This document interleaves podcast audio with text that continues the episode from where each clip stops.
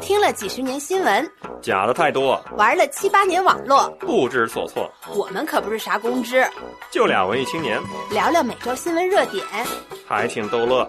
欢迎光临新闻酸菜馆儿，够酸够劲爆，必须的。Hello，大家好，这里是酸菜馆公开节目，我是主播丁丁。朋友们好，我是主播王掌柜。因为呢，我这个啊，众所周知啊，会员节目里面说过了啊，上周参加了两天一个五百人的大会吧，所以我这竟然不幸的感染了新冠啊！没错，不是甲流，是新冠啊！再次强调，我也不知道呵 呵是不是拖了全民的后腿啊，让这个全国告别疫情又延后了这么几天啊。然后听到这个时间点的听众朋友们可能会按一下暂停键，看一下，哎，我是不是进错专辑了？这是二零二三年的专辑 还是二零二一年的？没错，是二零二三年。丁丁不，竟 二零二零二。三年的四月这么巧啊，在上海封城一年之后，我终于阳了，终于可以跟大家共频了啊！想讨论讨论了，结果大家劝我去翻四个月前的朋友圈儿，他说大家 说你你要想得知到什么样的看病的知识啊什么的，请翻四个月前的朋友圈啊，深深的感觉到了冷落啊。然后跟我一起去的同事。我们俩都是上一轮没阳的啊，这一轮齐齐的阳了。我一看朋友圈里面大家对我的，也不叫嘲笑吧，啊，这个点评也很到位，说这病毒也是非常精准的查缺补漏啊，谢谢，我就是那个缺那个漏啊，终于补上了，圆满了啊。因为这个是第三天吧，嗯，我现在症状就是就是吞刀片儿，我现在别说别说咽口水啊，吃东西这种，我就打个哈欠，我打个喷嚏。啊，我这喘气儿大了一点，我这 嗓子都要抽一下啊！就，哎，现在也没有人在乎了，没有人在乎了。这就好像生过孩子的人，突然有个人跟你说啊，哎，你知道生孩子多疼吗？你看自己孩子都十岁了，你已经你不想跟他交流，对不对啊？我理解大家的心情，我不说了。病毒不是在查漏补缺，病毒是在不抛弃、不放弃。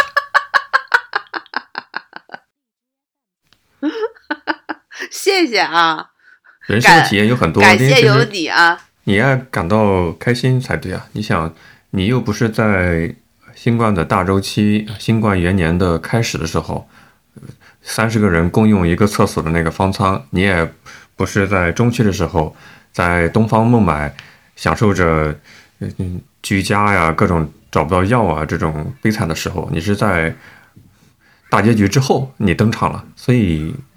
从这个角度来讲的话，还是比较幸运的，是吧？你什么样的物资都不缺，什么样的药也不缺，你不觉得很幸运吗？我最幸运的还不是这个，最幸运的是去年十二月底到一月初那段时间，虽然我没阳，但是因为别人都阳了，我也跟着休息了。然后现在阳了，跟领导说了一下，领导也说那怎么办？你休息吧，到好了为止。你看我，领导听到这个消息，估计他想到的是周星驰的电影《美人鱼》那个画面。嗯，我们是专业工作者，通轻易不笑场，除非是真的很搞笑。估计你领导也是憋了很久了。不是你不觉得吗？我本来十二月份的时候我就休息了一次啊，跟着大家一起休息了啊。现在我又二次休息，而且很多同事家里面的药当时都没有吃完，问我需不需要，想 闪送给我。然后你这相当于是啥呢？呃打一个不相当的比喻啊，你就相当于是来中国大陆工作的外国人，既享受了中国的假期，又享受了西方的假期放假。哎，哎，有点这个类似啊。然后呢，我去医院里边儿啊、因为小分子药不给开，就开点儿想常见药。结果医生说：“那我给你开点头孢吧。”我说：“我有啊，因为我父母阳的时候买过了。”他说：“嗯、再给你开点双黄连。”哎，我有。那你来医院干嘛？医生说。然后我还在家里面找出了两罐黄桃罐头。哎呦我的天呐！你都学会抢答了呀？医生会这么说。哎，这一看上一轮我父母阳的那个储备，我还这还都具备着呢。所以虽然阳了，但很幸福啊。是，嗯，而且所有的人身边所有的人都有丰富的经验，大家都可以以过来人的这个姿态啊，给我提出很多建议。比如说，我说我嗓子疼，你知道今天有人出了一招啊，我绝了啊！但我还没试呢啊，就是能想得到，就是把那个 清凉油滴在创可贴上，然后把创可贴贴在脖子上，就是这喉咙这里啊，就说能起到凉爽的作用。一想想，当年刚开始全民得的时候，哪有这些偏方？结果现在一看，这不全都来了吗？确实如此。不过我们还是在身体的层面要尊重、遵守西方的现代医学的最新的研究成果，请遵医嘱啊，不能够乱来。这个还是要以临床实验为为依据，以以规律为依据来对待自己的身体。其实咽喉的这种什么保健嗓，对吧？刀割嗓子，它是咽喉部的局部的组织肿胀，是跟什么高钠离子、还钾离子，它有一个生物化学的一个反应机制相关的。呃，这可能是一个底层的一个原因。你处于一个病症的。早期的话，有些痛苦可能不得不去承受啊。嗯，不过不过虽然是这样啊，但是我我我所有的这个症状啊，我都感觉到不孤独啊。我不知道，可能一开始很多人得的时候，听说自己的症状跟别人不一样，就会觉得天哪，我不是恰好不幸的那百分之一或怎么样啊，就是就是很严重的吧。哎，但凡我说出个症状出去，都无数人跟我说放心吧。嗯，我也见症状，而且他给我了很多特别恰当的比喻，比如说，整夜整夜像蛆一样在床上蠕动，睡不着。怎么那么有画面感呢？我这不你这个朋友真的是真心朋友，说话都不带掩饰的。这不就是我现状吗？已经两天晚上啊，从床的南头蠕动到北头。高情商的表达是：丁丁像蚕宝宝一样在床上。还好不是像蚕蛹啊！我刚才丁丁介绍他的这种，我我也是专业的音频工作者，是轻易我不笑场，我就从专业的角度去跳一跳啊！你让我想到了就是 AI 人工智能啊，有你的新冠的症状让我想到了人工智能，为啥呢？我跟大家解释一下。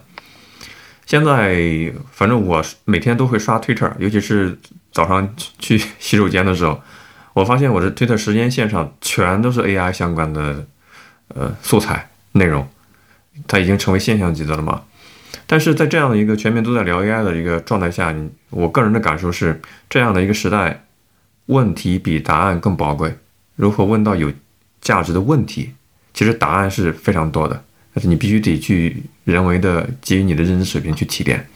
比如丁丁刚才你提到说，你现在有很多的可以抄作业嘛，有很多的过往的经历你可以去参考。你不管有什么症状，别人都会告诉你这个以前也有过，是吧？你该怎么怎么怎么样。这是一个很典型的经验主义的一种社会环境嘛，是吧？那你会觉得其实它并不新鲜，就是说，对于你个体的体验并不新鲜，已经被前人复述过了，它不是一种以前没有发生过的一个东西，它不是一种原创的一个东西。所以这跟 AI 有啥关系？有关系啊，因为我们很多就是使用 AI 的人就在说，AI 会替换掉很多人的工作，AI 会。让很很多行业的流程发生转变，那你会发现可重复替代性的，它是容易去发生转变的。但是如何去让这个 AI 达到特定的目的，这是需要一些原创性的思维的，就是所谓的你不是被 AI 替代，你是被使用 AI 的人替代。这个人他是需要有一定的思维认知能力，他去构造一些以前没有过的东西，一些新的流程。新的解决任务的场景，然后 AI 才是一个工具，它能够辅助去去实现。我个人是这样的一些理解，因为这几天一直倒腾各种什么 ChatGPT 啊，折腾各种试用的产品，有有所感悟，所以就跟大家分享一下。我这两天还看见说 B 站好多的 UP 主都停更了，我不知道你关注到了这个新闻没有？看到了，呃，B 站也有官方的回应啊，这是今天发出的一个消息说。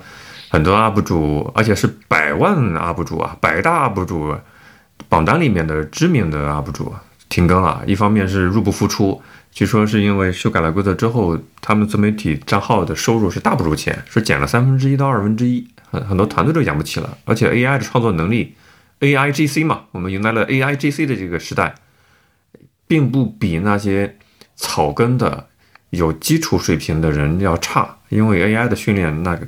大数据不是个体的团队能够所所媲美的，确实竞争压力是非常大的。是这样的，就是 AI 生成视频啊，太快了，效率太高了 已经超过了他们这些特别辛辛苦苦学原创的啊，所以你看他们就被替代了。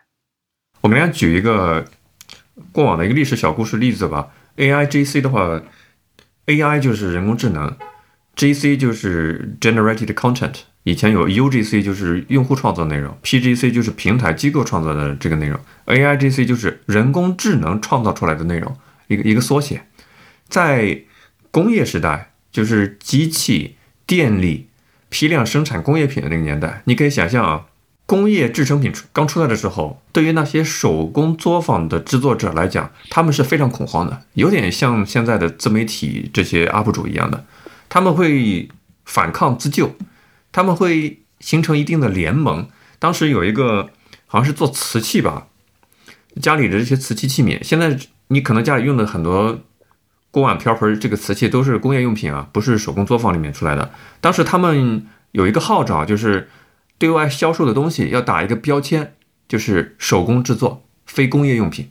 他们试图用这种标签来唤醒，就是买家的一点同理心或者同情心。或者说更高的认可度啊，这不是工业用品，这不是没有感情的机器生产出来，这是我们手工做的，我们手工作坊做的。但是大家也知道，它是难以撼动主流趋势的，历史的洪流就注定是我们大部分的东西都是工业用品，不可能是手工制作出来的。你说现在也有一个网上很有意思，做出来一个标签啊，就是你是画一幅画也好，创作一首歌曲也好，写一篇文章也好。呼应大家在你的文章结尾贴一个标签，就是非人工、非这个 AI 制作，not 这个 AIGC，试图用这种方式就表达自己东西更有生命力、更有价值感。我个人是持悲观态度的，我觉得没卵用，就像工业时代那个那个手工业从业者的陶器一样、瓷器一样，我觉得没卵用。嗯，其实你像啊，这个 A 呃 AIGC 啊，人工智能它。要是做内容创作的话，就它有一个很高的效率啊，就是它可以迅速的做梳理，你知道吗？在这个新闻的领域当中啊，有一个很重要的工作就是梳理。梳理呢，所谓的梳理，其实呃，我觉得可能 AI 更适合做的就是做核定本儿。这个这个民间的说法大家应该都懂吧？啊，是很多的报纸都 很多的新闻内容都怕做核定本儿啊，因为怕。怕被自己曾经翻来覆去仰卧起坐的说法啊，这个啪啪打脸。但你想想，做这种核定本，你要是想做这个新闻的梳理，你要去找资料，对不对？你要在茫茫的这个数据的海洋当中去找啊，比如说一一个人，他一个明星啊，他曾经啊都某某年都做了什么事情。其实你只要把所有的这些都罗列出来，这个时间表罗列出来，你甚至只是把这个新闻事件啊，近期所有的报道都给整理出来，汇总这个工作啊做出来之后，这个可能这个文章都是大家很很市场上很需求的啊。但你就不觉得这个可能呃这个 A I G C 它做起来更方便嘛，就更快捷嘛，它可以把各方面的内容都迅速的梳理出来啊。嗯你要是这样说的话，我想 challenge 一下。假如啊，现在我们给这个 ChatGPT 也好，或者是什么文心一言也好，都行啊。我们给他一个素材，呃，亲爱的 ChatGPT，你好啊，今天发生了一个事儿啊，有一个国家队的乒乓球运动员，他被爆出来赌博成性，还拿自己跟前女友的这个私密的视频作为一个抵押物给他的债主，结果现在闹得沸沸扬扬。啊，你写一篇长篇文章，然后我想发表在公众号上，然后必须得十万加的阅读量。你觉得 AI 能完成这样的工作吗？有人去试一下吗？好像今天看到的这些好像都不是 ChatGPT 生成的呀，都是手工写的。确实是手工写的，但我看了十篇文章都不止了，基本上都是一个梳理，就这梳理已经够了，你知道吗？这个梳理包括二零零四年一份报纸的截图。证明在二零零四年的时候，这位张姓的国手就因为赌博被退出了国家队。还有在二零一七年，还有二零二一年，就多个，呃，这个这个呃，还有这个二零一九年等吧，就多个不同的八卦的这个狗仔也好啊，一些新闻的记者的报道也好，都侧面的印证了，通过他们往期的这个微博，都印证了有这么回事儿。就是他赌博欠了很多钱，而且呢，不光是欠了一个人的钱，还欠了对吧？某田姓跳水运动员一千万，还欠了他呃某赵姓前女友三百万，还欠了就是给身边的人啊，就都都曾经借过钱。你看，这都是以往的记录，它不是现在发生的。但是这些内容把这一起证据啊罗列起来，那就非常的有说服力了。而且这一次去揭发他的这个人呢，你要把他的这个履历给揭出来，是不是？有一位李姓的记者啊，他是《经济观察报》以前的首席的记者，还是现在还是一座一个大学的客座教授。然后他是实名的，就是说他手里面有这个证据。那你看。那你都不用去评论，那你看这个事实摆出来时候，是不是就感觉也非常的有说服力了？然后这一次爆出来的他的这个狗仔呢，又说自己好朋友的女朋友是那位女性艺人的经纪人啊，从亲口听他说的啊，就是说这个女性经纪人遭受到了这个裸照的威胁。那你看，这是不是也挺有说服力？然后又你可以整理出来，在二零二一年的时候，又有曾经就有过一个，呃，娱乐媒体用漫画的形式画过这个故事。你看，这没我看了几篇报道，就根本就不需要你，你不需要去呃评论这事儿真伪，就把这所有的里里外外啊，从从二零零四年开始的各种各样的事一罗列起来，大家自有判断。我觉得这 AI 完全可以。充当这样的一个角色，就是还没有发挥到人工智能智能的层面，只是做简单的事实素材的整理就已经足够劲爆、吸引眼球十万加了，是这个意思啊？我我觉得是这样的，而且呃，这 当然你说你这十万加一定是第一个梳理的、梳理出来的啊，挖挖到了很古早的这个料的，那肯定是。就更加的吸引眼球嘛。那如果比如说大家都已经有了共同的，比如说一些信息，就是最新的，你偏偏你又能从漫漫无际的这样的一个数据大数据中啊，就通过找关键词、找赌啊，或者找什么啊，跨过各种各样的壁垒，你去找到更详尽的信息来佐证这一点，那就不得了了，对吧？那你更是，那我觉得十万加太小看了，千万加都有可能啊。哎，这不是生财之道吗？那估计就是要提出合适的问题嘛，估计要换一个视角去问这个 AI 的引擎了。你给它出一个命题作文，ChatGPT 啊，你现在的角色呢，就是桌上的那个麻将的那个八万，请你以八万的视角描述一下你感受到的 国手张某某，必须得基于啊你在网上搜集到的一些与此相关的信息，创作出一篇。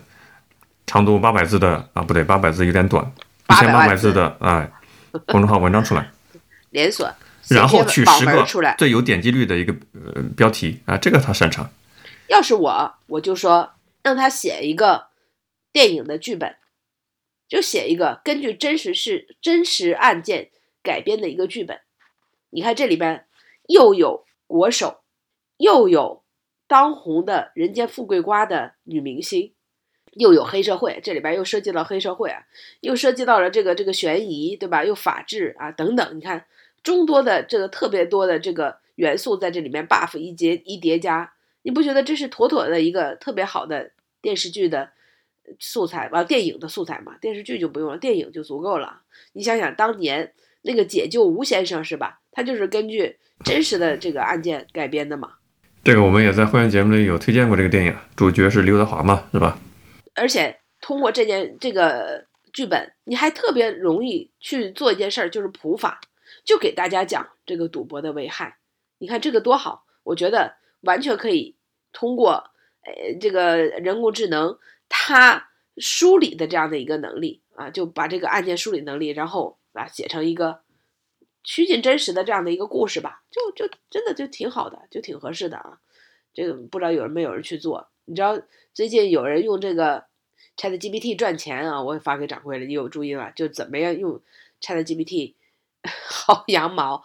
他就做了一件事儿，他就是去问答的这种这种网站，你要是一直回答问题，就好像会有一些收入啊。他就把所有的问题都 输入 ChatGPT，然后把答案再输回去啊，就做这种搬运工啊。这还有还有带来了一部分收入，当然这也挺累的。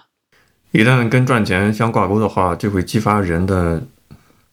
创造力、想象力，因为这个是最能够调动大家积极性的一个事情嘛。所以确实，嗯、早脚们是吃到虫子了。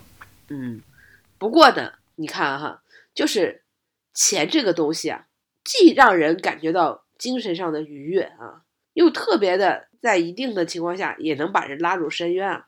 那上次掌柜提到了那个黄赌毒，我就觉得这个黄赌毒啊，赌和毒不仅是让当事人本人啊已经坠入深渊吧，就让他身边的人都是跟他可能会一起倒霉。都会跟他一起啊，万劫不复。前面说到这个张姓的国手吧，就有人说啊，他首先那拿过大满贯，然后就是那奖金肯定是不少的，那运动员还能差钱吗？然后呢，他还代言了巴拉巴拉巴拉巴好多商品，然后还一直在参加各种综艺啊，现在已经变成了综艺咖，早就不是运动员了，因为他不是现役的，综艺咖，那参加个综艺。看他特别懒散嘛，感觉去那儿打酱油一样啊！明显就说我要那脸上都写着，要不是为了钱，我才不来呢！就就这样，那他肯定是不少赚嘛。他怎么还会到处欠钱不还？然后甚至到了被这个呃债主逼债逼到要拿自己前女友的私密视频，对吧？去去抵债的这样一个程度呢？大家觉得不可思议啊！但是呢，那个理性的对吧？资深的这个记者。甚至自己手里说他有欠人家债主五百万的借条，对吧？这借条现在还在呢，只还了一百万嘛。当然，这个债主啊，因为拿着这个呃私密视频去勒索啊这位女艺人的时候啊，被报警啊，这个据说被关到监狱里三年啊，现在还在监狱里待着呢。你就觉得天哪，这不可思议啊！就这个跟他的。嗯，这种这种运动员比较积极向上的形象，真的是完全都搭不上，太可怕了。就用一句经典的话说，这是道德的沦丧，还是人性的泯灭啊？这特别适合用来这些赌徒的身上啊。就是就是你发现啊，当人陷入这个赌博的这样的一个一个成瘾的这个这个这个漩涡下之后，就很难自拔，然后就会做出来。完全就让我们认为常理所不能理解的事情。一个知名的运动员自己手里拿着一那么好的一把好牌，竟然因为赌博就全盘皆输啊！这不可想象啊！嗯，但是这个就让我想到了以以前的知名的一个案件，就是那个杭州保姆纵火案，把人家他的雇主家里的太太和三个小孩一起烧死啊！掌柜，你这个还有印象吗？他是导致他的雇主家的女性雇主跟三个小孩烧死，他不是说他主动放火把人家烧死，他是一个自己计划以外的一个结果啊。新闻报道不是讲他是为了先在厨房里放一个小火，然后自己主动扑灭，来借此博得这个主人家的这种感感谢嘛？但是事情的发展显然超出了他的控制嘛。那你知道他为啥要得到雇主家的感谢不？先排除谎。那应该是赌和毒。看来这事件有点久远，大家可能都已经忘记了。就是这个姓莫的这个保姆啊，现在已经被执行死刑了。他可真是不少的工资啊！就在这个雇主家，好像一个月给他八千吧，包吃包住，豪宅里边，就这样的工作，就这样的环境，对于其他的保姆来说，那简直都是天堂一样。但是呢，他赌，他赌，因为赌他。甚至都离了婚啊，或者怎么样？就他已经赌博，已经深陷了很多年了，倾家荡产。本来好像自己原来也做点啥的啊，倾家荡产，只能去给人家当保姆。然后他为了还他的那个赌债，凑那个赌资，他已经偷了多少次这个雇主家的东西啊？好像把手表都拿去变卖了什么？结果被人家呃，或者是老借钱预预支他的这个工资啊什么的。还还跟那个呃女雇主还借了好几次钱，结果呢，就是他偷表这事儿啊，就被人家发现了，人家还原谅了他，你还继续留着他，你说这个上哪找这样的人？但是没有办法，就陷入这个赌博的场景当中啊，就人是没有办法用常识再去理解他了，就已经回不了头，收不了手啊，就是这种感觉。我我其实也不太理解，为什么这些人就真的就不能再叫停了？所以呢？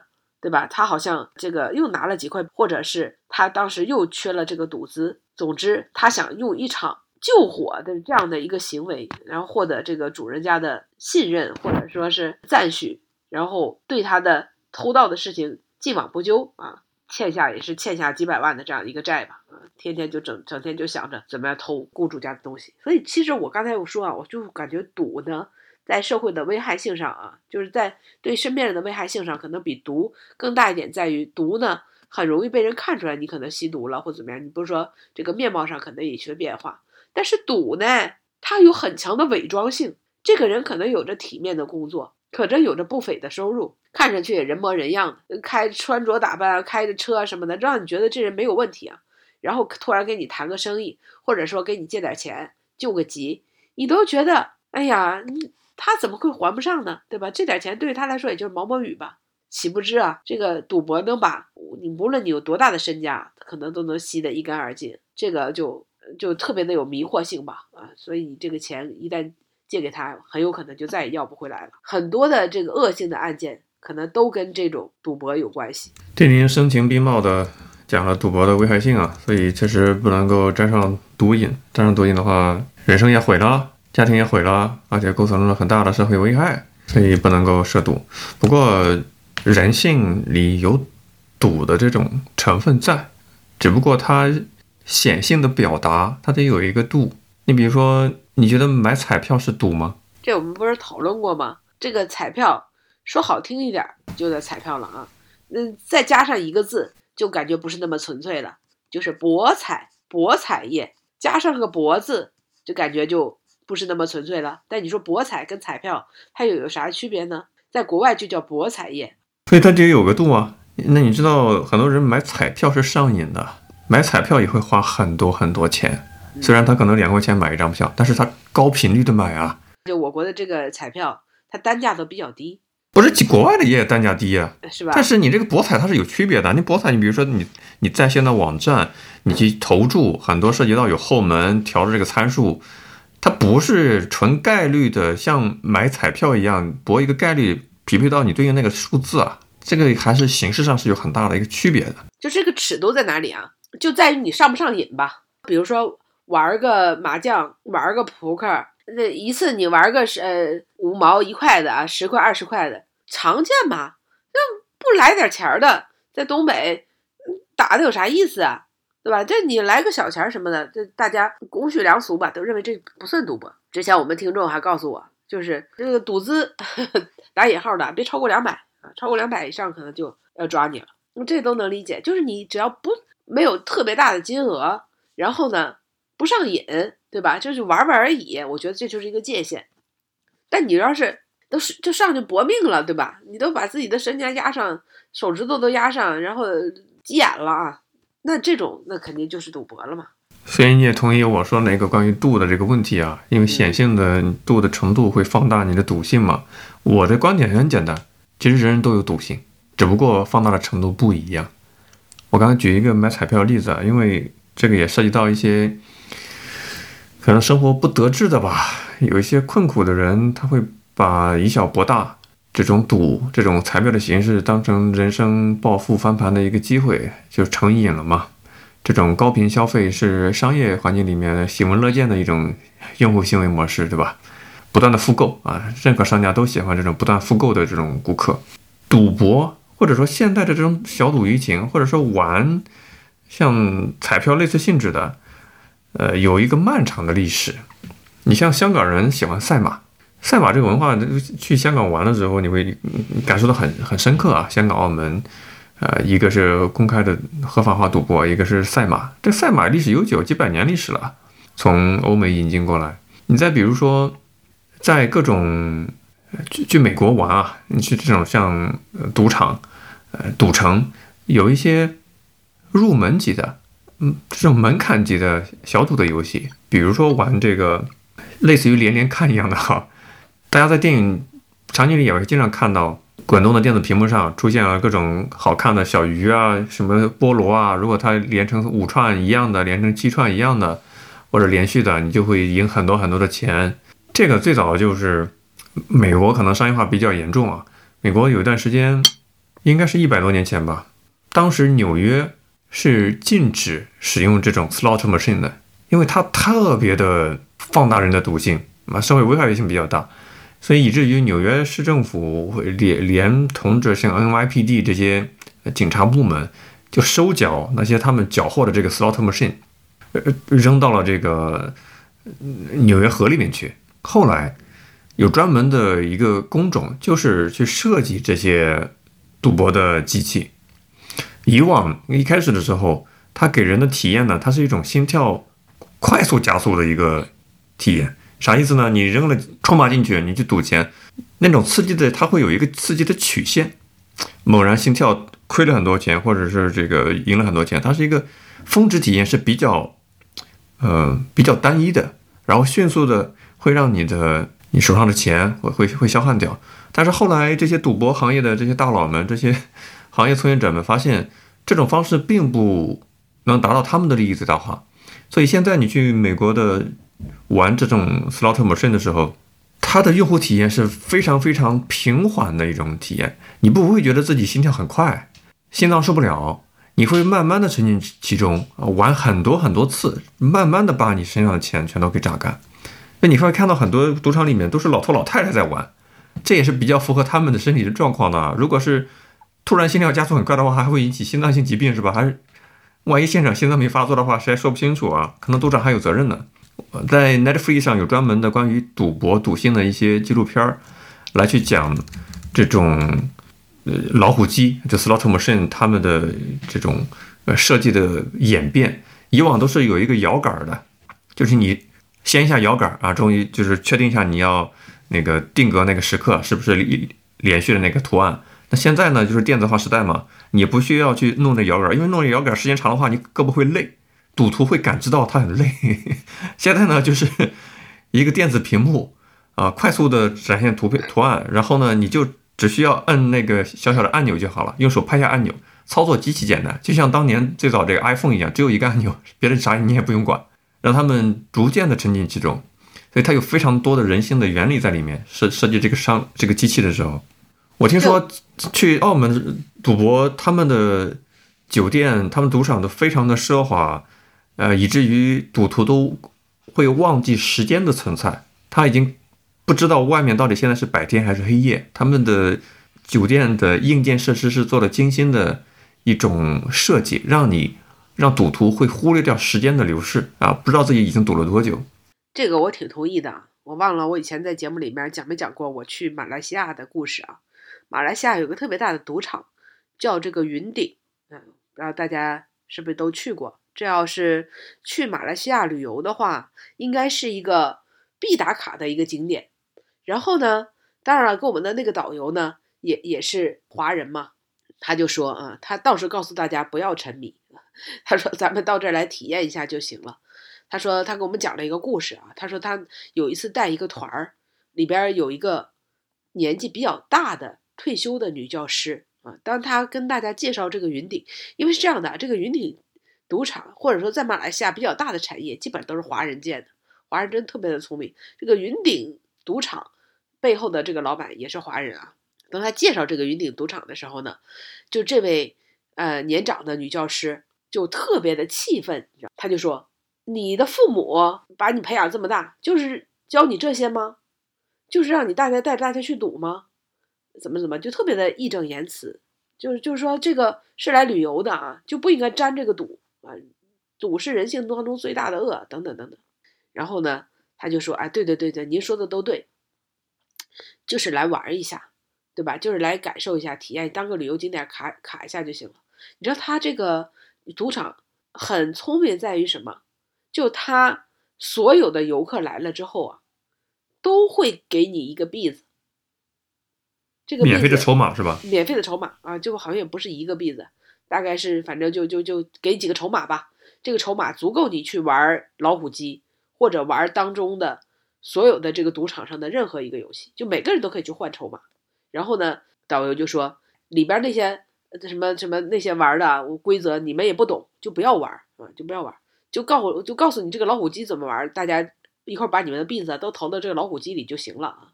他就。走到一个老虎机跟前，就给大家演示一下。你看，我把这个筹码哈，这个币放到这个呃里边，然后呢，那时候还带着这个手柄呢。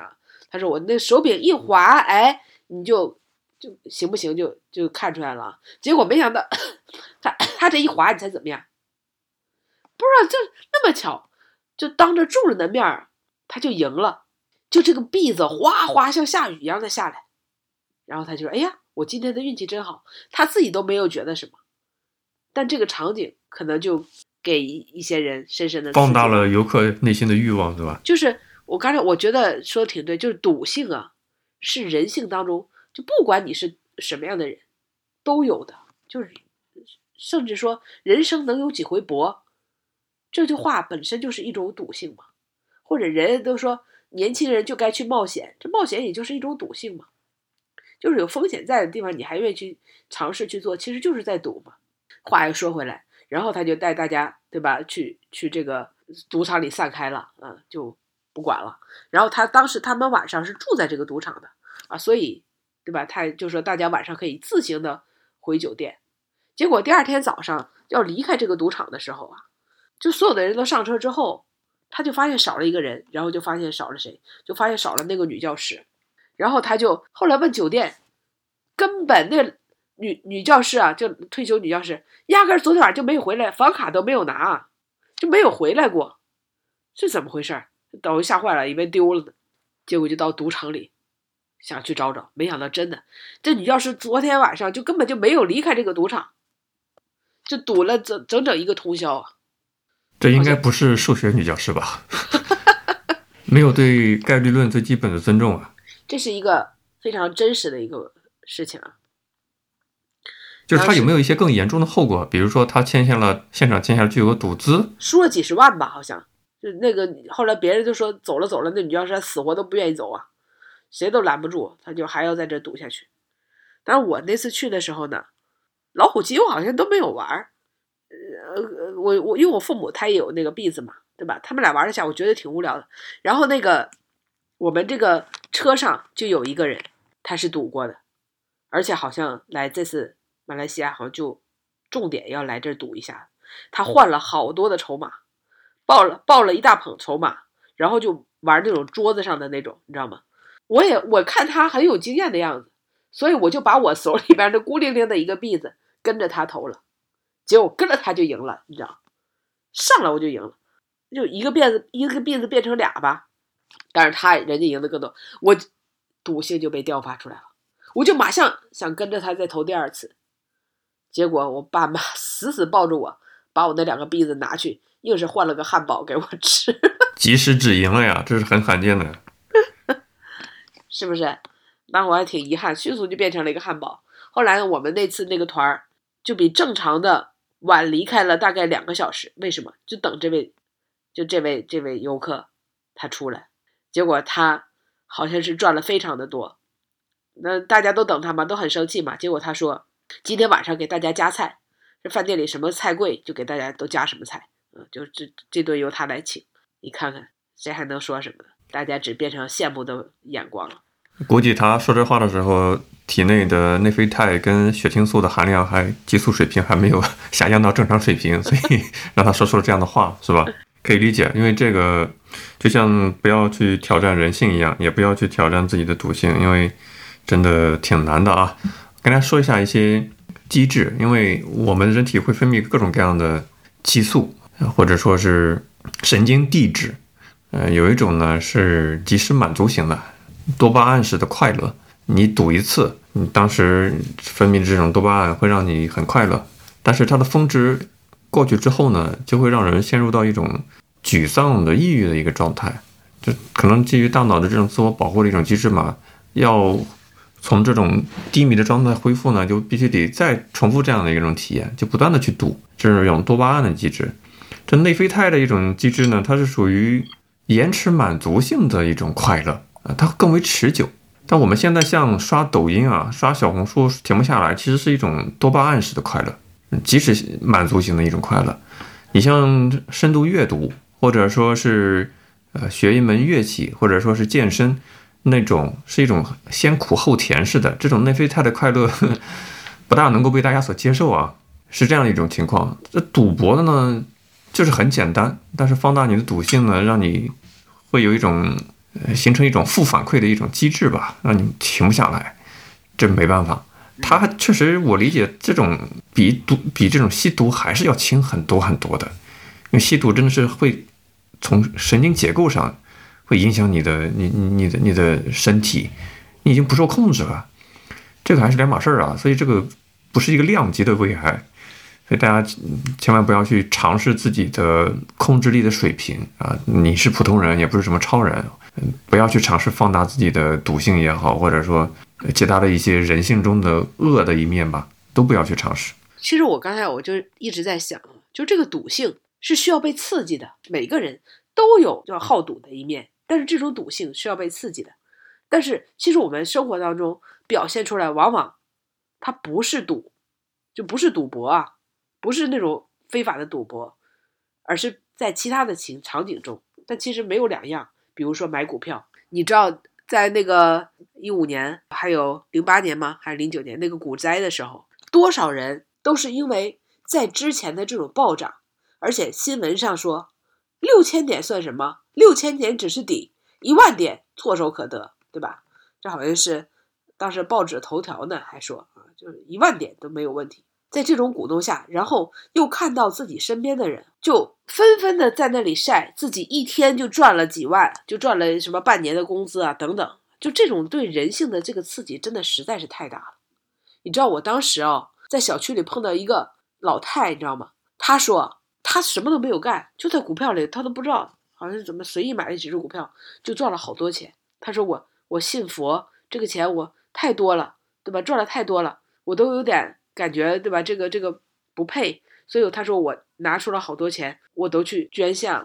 你说就到这种地步了，你说会不会让那些根本就没有买的人、没有买过的人，就感觉到深深的受刺激，就也想扎进去？就所以为什么后来那么多的人万劫不复？其实我觉得这都是把很多人的赌性就给激发出来了。那时候不是说嘛，就是你越买那些很小的股票，都会成为妖股，就是它它体量越小。它涨得越快嘛，就迅速的就能一下子冲顶，一下冲顶，就妖股就飞飞升上去啊！所以那时候你根本不需要了解任何一个公司，你随便买吧啊，总归都是涨的。就到了那种疯狂的程度，然后我就看到了好多出现了这些词叫加杠杆，就你根本就没有那么多的钱，你可能只有二十万，那你加杠杆加到一百万啊，这这杠杆可能加的有点太大了啊！我就举例子吧。就是你，你就加杠杆的公司给你出那八十万啊，你就一百万冲进去啊。但是呢，如果亏到二十万的时候就平仓，就人家没有损失啊。把当一百万变成八十万的时候，人家平仓，人家取出来了，亏那二十万是你自己的。就多少人一下子因为自己的赌性、贪念或者各种各样的原因也罢啊，就冲进去之后啊，一下子就一夜之间啊倾家荡产，太多了。我还看到好多卖了房子也要冲进去的人。你说这跟赌博有啥两样？我真的觉得也没啥两样。人进入到那个状态之后呢，会陷入到一种执念、一种偏执、一种强迫，会始终认为自己可能会翻盘嘛。他已经会是远离了理性分析了，对吧？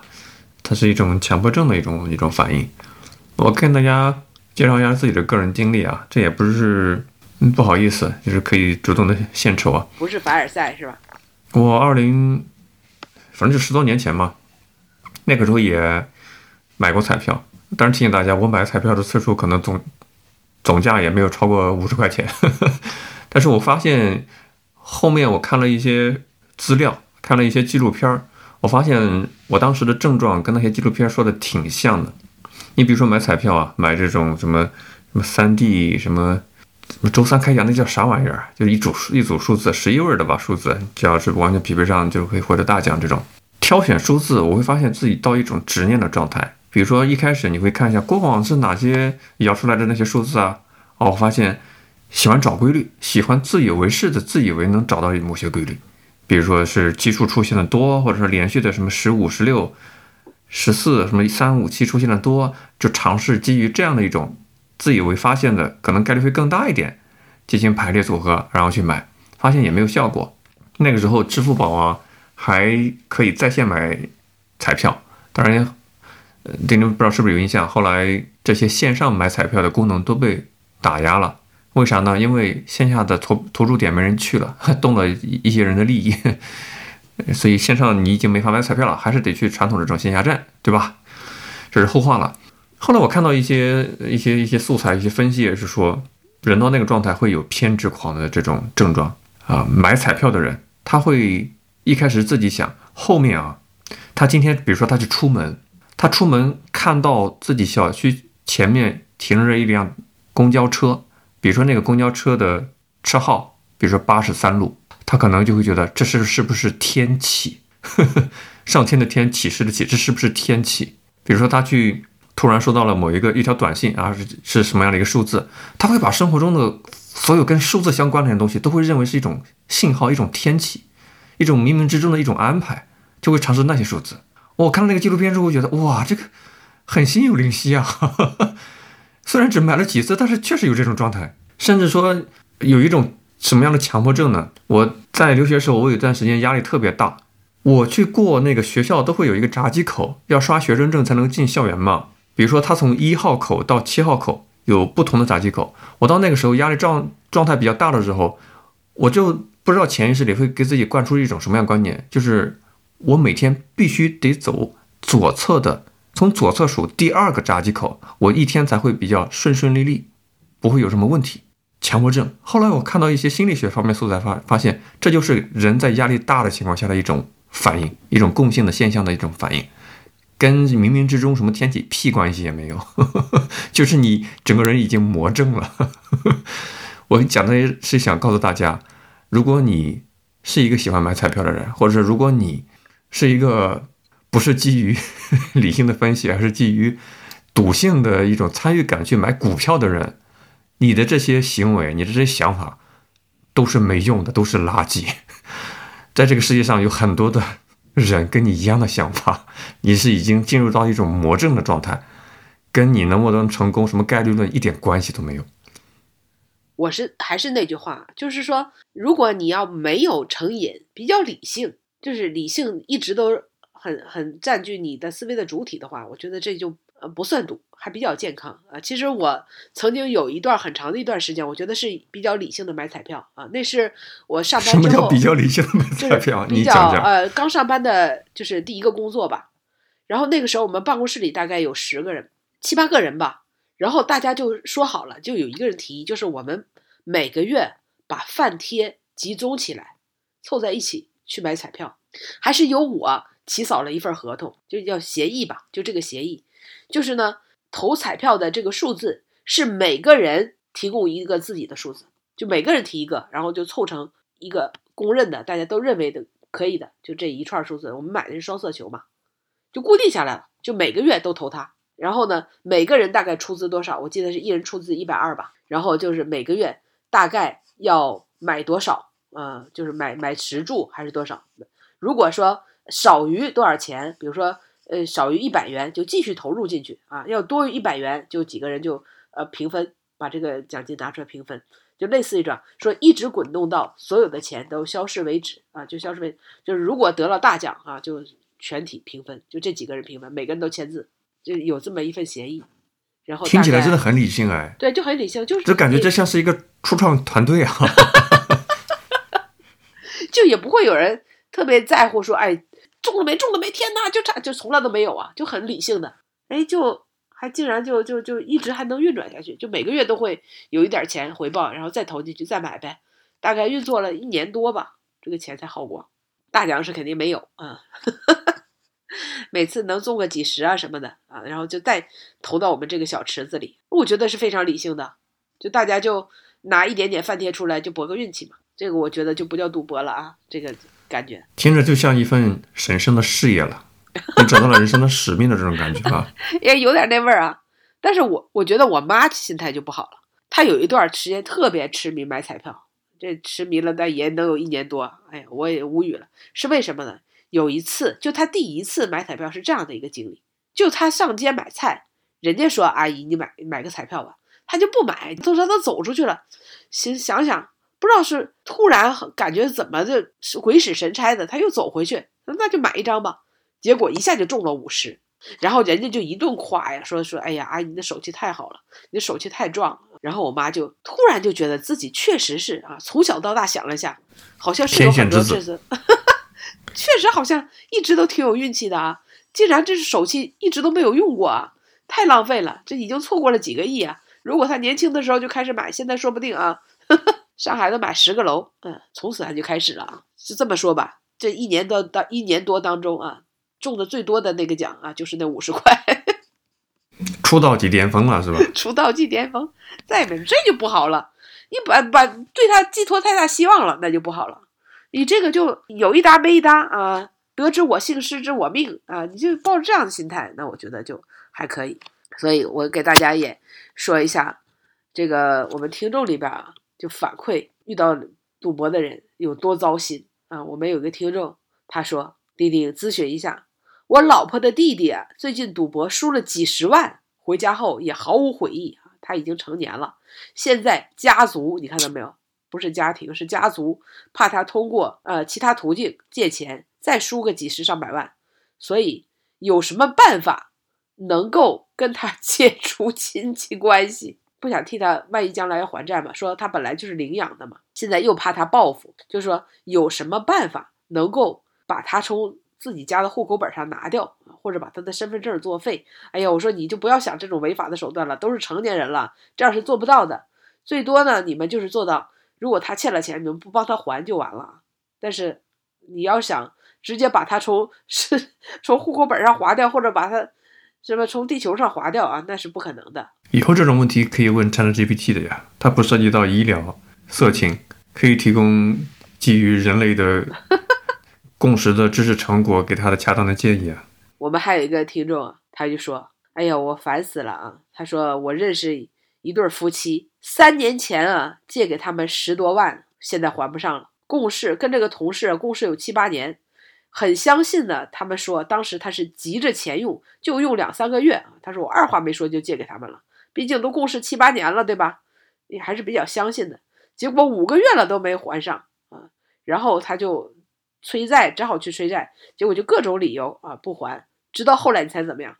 失踪了，跑了。结果他呢到他家去找的时候啊，到当地去找他，才知道他借钱的目的是因为赌博。借钱还债，而且不是还了，不是借了他一家，是把身边能借的人都已经借遍了啊！那我说，那你赶紧去起诉他。结果他说，他家的房产都已经被冻结了，他在当地还已经借了不少了，能借到他这老同事都已经借到后面了，亲戚朋友全部都借遍了。他说，名下无可执行财产。对呀，他说现在他们在当地已经待不下去了，就跑了。然后他说，我现在就不敢激怒他，因为别人都已经。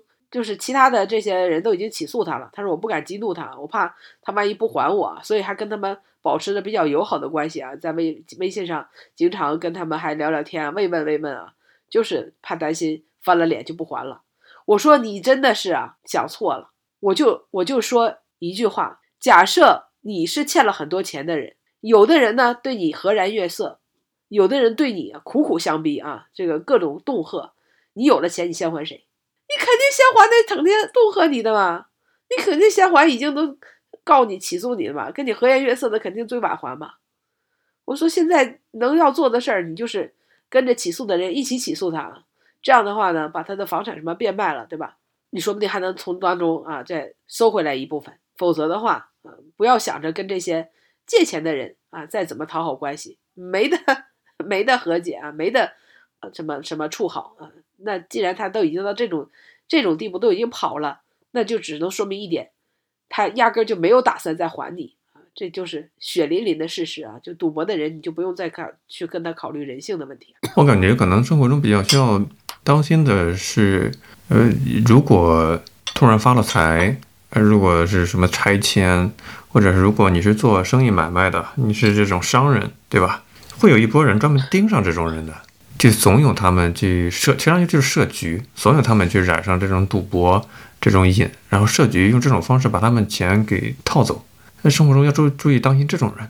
其实他们也是很聪明啊，他与其去广撒网，还不如精准的锁定自己的目标人群去收割他们，对吧？你像上海有这种例子就太多了。上海早期拆迁守不住财啊，染上各种坏毛病，被人把钱都给坑走。为啥呢？因为他们就是被盯上了呀。突然有一群人接近他，哎，这个这样的案件例子我还看的真的是蛮多的，就是他觉得自己已经有钱了，对吧？他就突然出手就比较阔绰啊，然后呢，在不同的场合就会遇到一些人啊，感觉好像跟他出手也一样阔绰，然后就带他去各种的场合，很多最后呢就会发现这种场合，要么就是让他什么去参加什么集资投资啊，不是集资是投资啊，让他投资什么项目啊，这个项目能让他天上掉馅饼，大股东是王多鱼，嗯 你是跟头。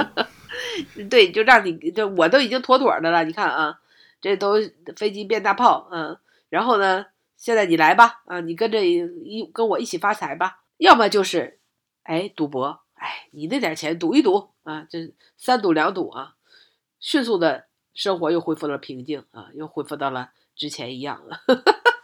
我看一个特别搞笑的段子，说如果你突然彩票中了大奖，你该怎么办？知乎上看到的，很久之前了，一个得高分的是这么回答的，他说如果你突然变得有钱了吧，突突然彩票也好，什么样也好，突然就变有钱了，你该怎么办？你呢，应该这个买张机票去一趟澳门，在朋友圈呢多发一些你在澳门赌场的一个照片，然后呢。发了没多久之后，过个这么两三天，你在朋友圈呢发一些很郁闷啦、很颓丧啦、买醉的一些状态。再过一阵子之后呢，你在朋友圈发，只不过是从头再来，然后你再回来。这是一个对自己最有利的一种方式。嗯，大家知道是什么原因啊？大家知道你钱又没了是吧？哎我看到类似的这个段子啊，大概就是说，你告诉大家啊，自己什么赌博赌输了什么的啊，不仅不会有人在贪你的财，甚至大家都见着你都绕道走，所我们也把离你远这首去啊，让你可以安安心心的自己花自己的大钱。我们也把这首刘欢的歌送给曾经的国手嘛，人家技术还在呀，人家两双勤劳的手还是打乒乓球是第一的嘛，对不对？只不过是从头再来呀。不知道是不是啊？当年啊，就是有人看穿他啊，可能有点赚钱的本事，然后就拉着他进了这个这个坑啊。但是希望啊，大家千万不要被自己人性当中的那个经常会暗自冒头的赌性磨灭了自己的人性，磨灭了自己的理性。这个永远不要让赌性啊占据自己的思维，真的是非常的可怕。不论你是什么样的人，你有多少钱，你有多少身家啊，你有什么样的社会地位，都会让你万劫不复，而且呢，就变得特别的像一只禽兽。这样的人生真的是，我觉得很难再从头再来了啊，非常的悲催。所以你看，贫穷不只是限制了人的想象力，贫穷还可以让人限制人很多变恶的一些可能性啊，有利有弊啊。因为我们穷啊，所以呢，我们一直都是守法的好公民，对不对？大家可以关注我们的公众号，搜索“酸菜馆播客”，就可以找到我们往期的各种呃公开节目，都可以免费的下载收听，也可以查看每期节目的文字版。嗯，我们听众很多人说，哎呀，最近你们的公开节目越来越放飞啊，还是听这个会员节目比较有料啊。那想不想听有料的呢？那就在我们的公众号“酸菜馆播客”的菜单里直接订阅我们的会员节目，每周六啊一个多小时，满满的信息量啊，奉献给大家，啊欢迎来收听。那我们下期节目再见，好，拜拜。拜拜。更多节目，下载荔枝 FM 收听。